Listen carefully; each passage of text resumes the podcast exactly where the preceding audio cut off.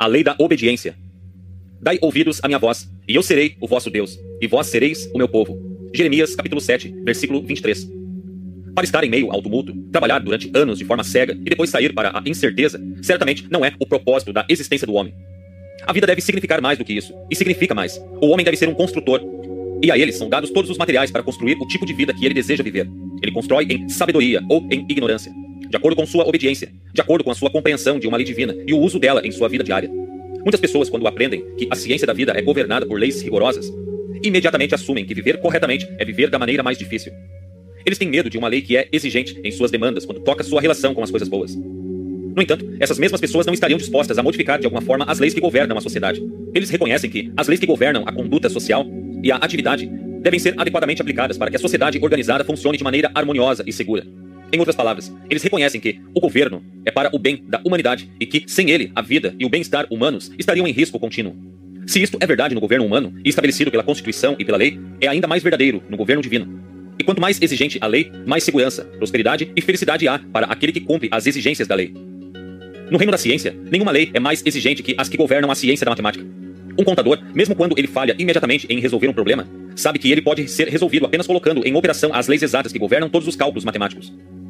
Se essas leis estivessem sujeitas a mudanças, a solução de problemas matemáticos seria totalmente sem esperança. Talvez, de algum modo, a religião tenha se desviado tanto quanto em sua concepção ou entendimento de Deus, seja o Deus dos cristãos ou dos pagãos. Em vez de reconhecer que a inteligência suprema é a lei, operando de acordo e tão seguramente quanto as leis da natureza, os homens criaram em suas ideias um Deus parcial, sujeito ao apelo de santo e pecador. Um Deus que pode ser persuadido e negociado. Um Deus que dá a vida e a leva embora. Um Deus que cura a doença e a causa. Um Deus que empobrece e enriquece. Um Deus que recompensa e pune. E tendo aceitado essa ideia errada, fez da oração, em grande parte, uma questão de dúvidas, sem a forte segurança de que uma coisa será assim porque está de acordo com a lei divina. Para muitas pessoas, esse aspecto da verdade cria uma ilusão de um Deus para todos, um Deus que não está interessado nas necessidades e problemas do homem, um Deus que não é um pai a quem podemos compartilhar as nossas preocupações e com quem podemos conversar. Eles levaram o meu Senhor, gritou Maria. Mais cedo ou mais tarde, no entanto, eles descobrem que esse conhecimento divino da natureza de Deus, como lei, lhes deu seu Senhor em um sentido tão íntimo e próximo que todas as dúvidas em alegar que seu bem terminou. Pela primeira vez que a lei é entendida, mantemos o segredo da felicidade eterna, paz e domínio, ou domínio sobre todas as forças ao nosso redor. A palavra obedecer significa submeter-se a regras ou cumprir ordens ou instruções. Obediência, então, é o que governa todo movimento. Seja ele mecânico, literal ou espiritual, uma máquina gigantesca sem ter alguém que a governasse se romperia, seria totalmente destruída porque não obedeceria às suas próprias leis de impulso ou gravidade. Um gigante intelectual que não cumpra as leis da aprendizagem se tornará um idiota. Um aluno que não cumprir ou obedecer às instruções do Espírito, a lei de Deus, reverterá esse bem e criará o mal. Somos dependentes inteiramente da obediência pelo nosso sucesso ou fracasso nesta vida. Nossas sociedades, cidades, estados e nação são apoiados por ela, a obediência. Nossas propriedades e vidas dependem disso. Por causa do nosso respeito pela obediência, nós, como um todo, apoiamos isso. Mas ai do homem que tenta romper a pilhagem, saquear pelo lucro egoísta. Quando olhamos para a casa, vemos a mãe educando seu filho com hábitos de disciplina. Amanhã, veremos a mesma mãe feliz porque seu filho cresceu em vários aspectos e conquistou o sucesso. Ele conquistou o sucesso porque, no início de sua vida, a semente da obediência foi colocada ali, o que produziu respeito, obediência e pensamento altruísta. Por outro lado, podemos ver onde os outros fracassam, porque lhes foi permitido crescer de forma desobediente, desrespeitosa e egoísta. Os negócios são baseados na obediência, e se cada membro obedecer às leis do comércio, eles serão bem-sucedidos. Quando o homem usa essas leis de forma errada, especulativa, egoísta e sem cooperação, ele traz para si fracassos e provoca falências e perdas. Todos os nossos problemas de vida são resultados da nossa falta de obediência à lei do pensamento e ao seu Criador, sendo Deus. Em grande parte, nossas dificuldades estão em saber o que obedecer e o que não obedecer. Nós vemos na natureza a resposta. Ela não tem problemas que não possa superar. Ela não tem problemas que não consegue resolver. Ela não tem fardos que não possa suportar. Nenhuma tarefa que ela não possa executar. Por quê? Porque todas as suas operações são governadas pela poderosa lei da harmonia e da ordem, que remove constantemente toda a discórdia, que cura todas as doenças, que protege todo o mal e supre todas as necessidades. Se no inverno um jovem broto tentar romper o solo antes da estação, a mãe natureza destrói esse broto, o retira ou congela. No entanto, ao mesmo tempo, a própria neve e o gelo que congelam o pequeno broto, descontrolado, servem como um manto de calor e proteção para as outras mudas que cumprem suas leis. Quando o homem deseja usar a natureza em seu trabalho, como agricultura ou jardinagem, ele deve saber como cumprir a lei da natureza. Por sua vez, ao obedecer às leis, obtém os melhores resultados e, no final, desfrutará da maior colheita. Aquele que obedece às leis da natureza e age como seu servo obediente, mais cedo ou mais tarde se tornará o mestre e colherá uma colheita completa. Todo iniciante que obedece à lei e é um verdadeiro servo do bem se tornará uma alma maior e colherá o poder de controlar todas as suas condições e desfrutar de muitas bênçãos. Foi isso que o mestre tentou nos dizer quando disse: Aquele que é o maior entre vós será teu servo. Todo aquele que se exaltar será humilhado. Todo aquele que se humilhar será exaltado. Aquele que abre caminho para o mais forte ou é facilmente ignorado pelo mais agressivo não nos parece mais um fraco. Pois Paulo diz: Quando estou fraco, sou forte. Significando, é claro, que quando ele é fraco para obedecer à lei do bem, ele é forte e espirituoso. Nossos erros se devem, em grande parte, ao fato de termos obedecido mais prontamente às leis da terra do que às leis do espírito. Submetemos nossas ideias às aparências externas das coisas, e não às verdades internas. Como a lei as ensina. Pedro e os apóstolos disseram àqueles que se reuniram à volta deles no mercado: Devemos obedecer a Deus e não ao homem. Devemos obedecer à lei do bem e não à lei do homem. Eles sabiam que o indivíduo é apenas como ele pensa que é. E se ele obedece aos sussurros do espírito ou ao desejo de seus sentidos, seus resultados serão adequados. Paulo diz: Não estáis informados de que, ao vos entregardes a alguém como escravos para lhe obedecer, sois escravos deste a quem obedeceis, seja do pecado para a morte, ou seja da obediência que leva à justiça? Se devemos obedecer ao Espírito dentro de nós, em vez das condições sobre nós, então a lei exige que primeiro pensemos em coisas a partir do interior antes de as vermos do lado de fora. A maioria de nossas experiências é o resultado de nossas próprias atividades criadas. Essas atividades criadas são, em primeiro lugar, vinculadas ao pensamento que pensamos em nossas mentes. A lei diz: o que você semear, irá colher. O que é matematicamente correto e verdadeiro. Se você planta uma semente de nabo, a natureza não produz batatas. Se você plantar uma semente de milho, a natureza não cometerá um erro e trará um carvalho gigante. No mesmo raciocínio, se você planta pensamentos de preocupação, a lei que você obedece lhe dará algo para lhe preocupar.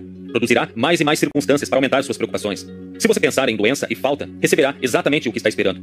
Qualquer lei que você obedeça, por sua vez, servirá a você. O mais importante, então, é saber o que você está obedecendo. Você ri dos problemas dos pequeninos porque os vê da sua perspectiva de valor.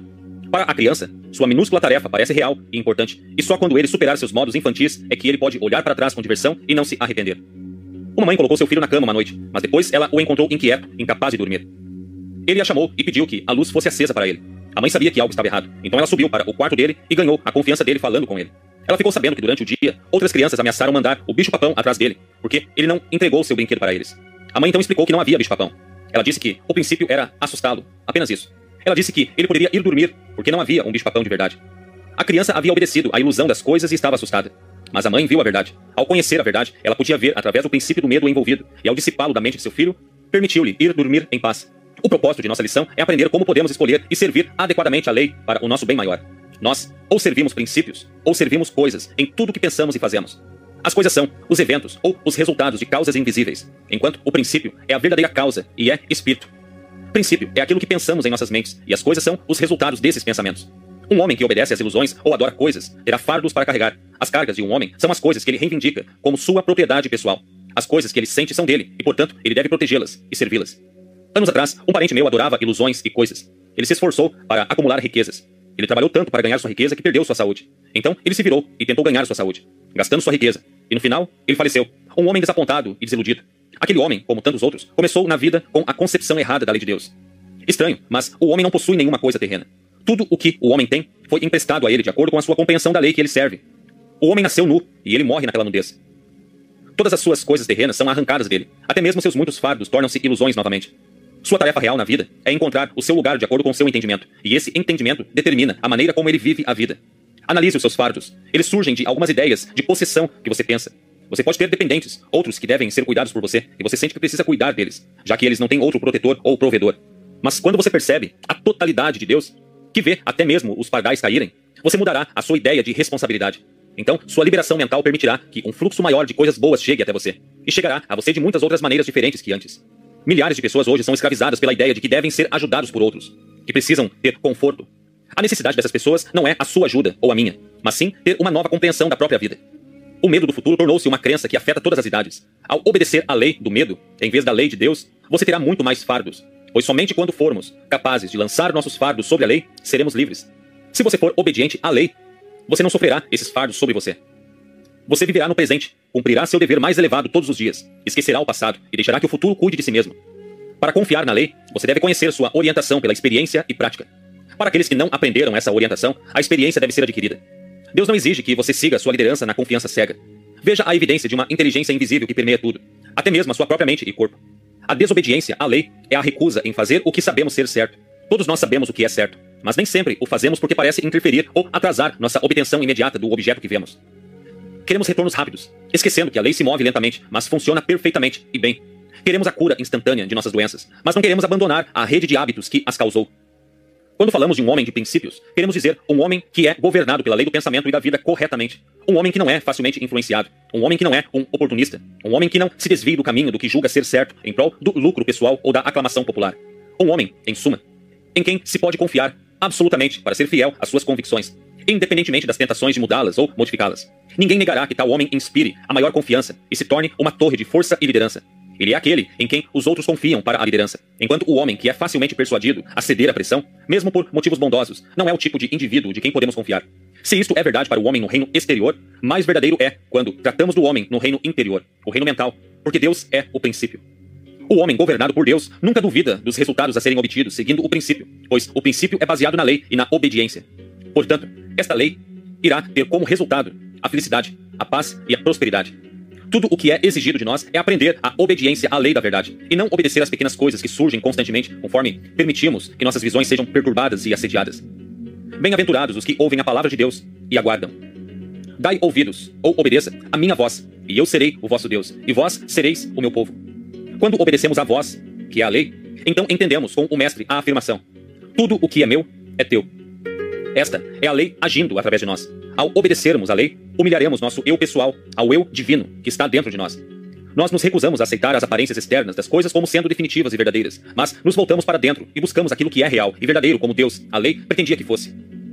Vamos viver com Deus em sua obra, não depois de morrermos, não amanhã, nem no ano que vem, mas aqui e agora. O reino de Deus é todo sobre nós, aguardando nosso reconhecimento ou obediência à sua lei. Nós devemos ser capazes de conversar e viver com Deus, a lei, em nossa vida diária. Então, viveremos com amor e alegria, com esperança, riqueza e paz aqui e em toda parte. É nossa a decisão. Se lhe obedecerem e o servirem, serão prósperos até o fim dos seus dias e terão contentamento nos anos que lhes restam. Jó, capítulo 36, versículo 11. Resolver. Construa em resolução e não em arrependimento a estrutura do futuro.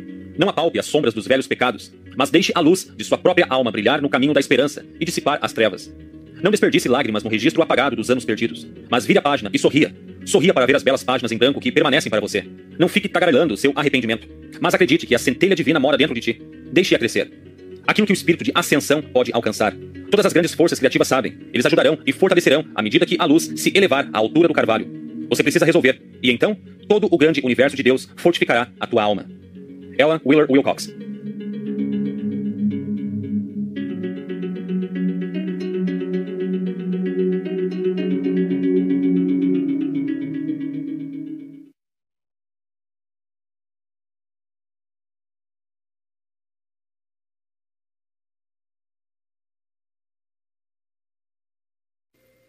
a lei da não resistência. Eu, porém, vos digo que não resistais ao mal. Mateus, capítulo 5,